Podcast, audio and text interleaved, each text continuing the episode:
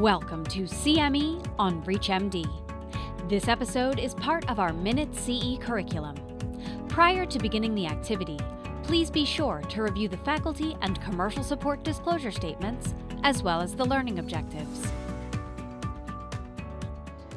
Welcome, and thank you for joining. Uh, I'm Dr. Logan Schneider. I'm a sleep and cognitive neurologist, and wanted to share with you some insights into the association between idiopathic hypersomnia and cardiovascular health, uh, highlighting the fact that you can get too much of a good thing. And so, why is it important to recognize cardiovascular disease in our patients? Well, if you take a look at individuals with idiopathic hypersomnia and compare them to individuals in the general population matched on various factors from demographics to insurance coverage or region that they're living in, you see that individuals with idiopathic hypersomnia have higher rates of various cardiovascular, cardiometabolic disease, and cardiovascular endpoints that we want to avoid, things like stroke and heart attack. And so it's not entirely clear exactly why this is happening, but after trying to account for all of the contributory factors, it seems that there is a higher burden of cardiovascular disease in these populations.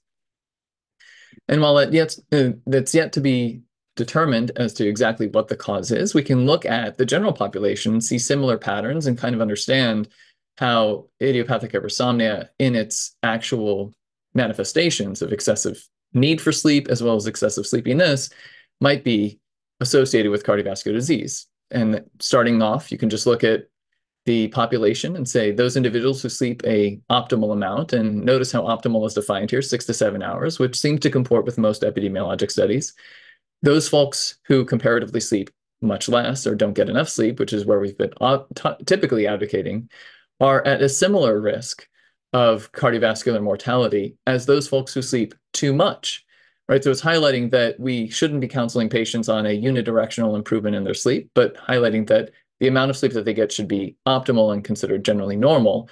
And that will vary from person to person, obviously, what is normal. So we do know that there are people who are short sleepers and long sleepers that are healthy in those states. Now, even after assessing for the amount of sleep that they're getting, another indication of whether or not the sleep is doing its job is the excessive daytime sleepiness, right? If you're not getting refreshing sleep, well, then you might end up with excessive daytime sleepiness as an indication of that.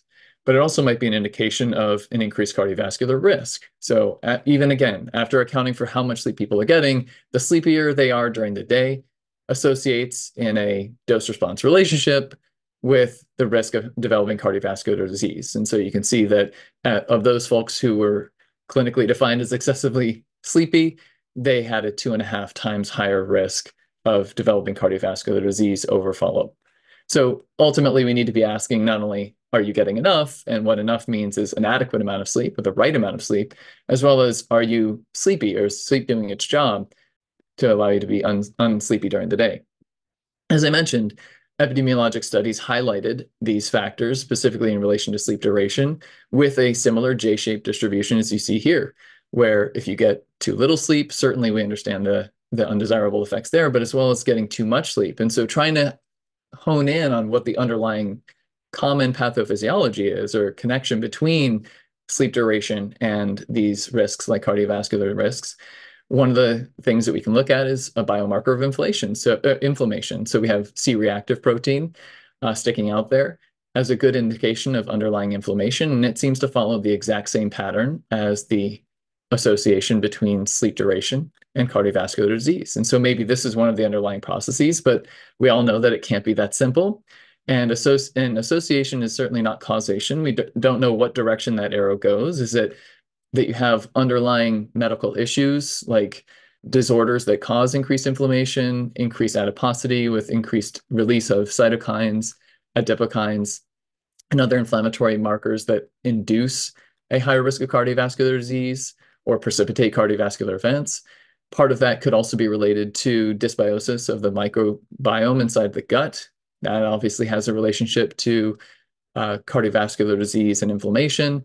We also just know the underlying genetic risk of having a long sleep need, as well as the implications and epigenetic changes that can occur in the setting of developing inflammation, as well as having changes in your sleep patterns. Uh, we see that there are epigenetic changes in people with idiopathic hypersomnia. And so it seems that it's obviously not yet sorted out exactly what the cause is, particularly since this seems to be an acquired issue. People don't tend to be born with idiopathic hypersomnia, as far as we can tell. And so we're still having to sort out those pathophysiologic mechanisms, but I think we're making good strides in identifying too much sleep is not ideal.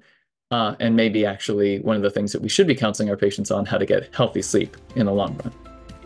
So thank you for your time, and I hope that this spurred some questions and helps us figure out what we're where we're headed in the future to, to solve these problems for our patients.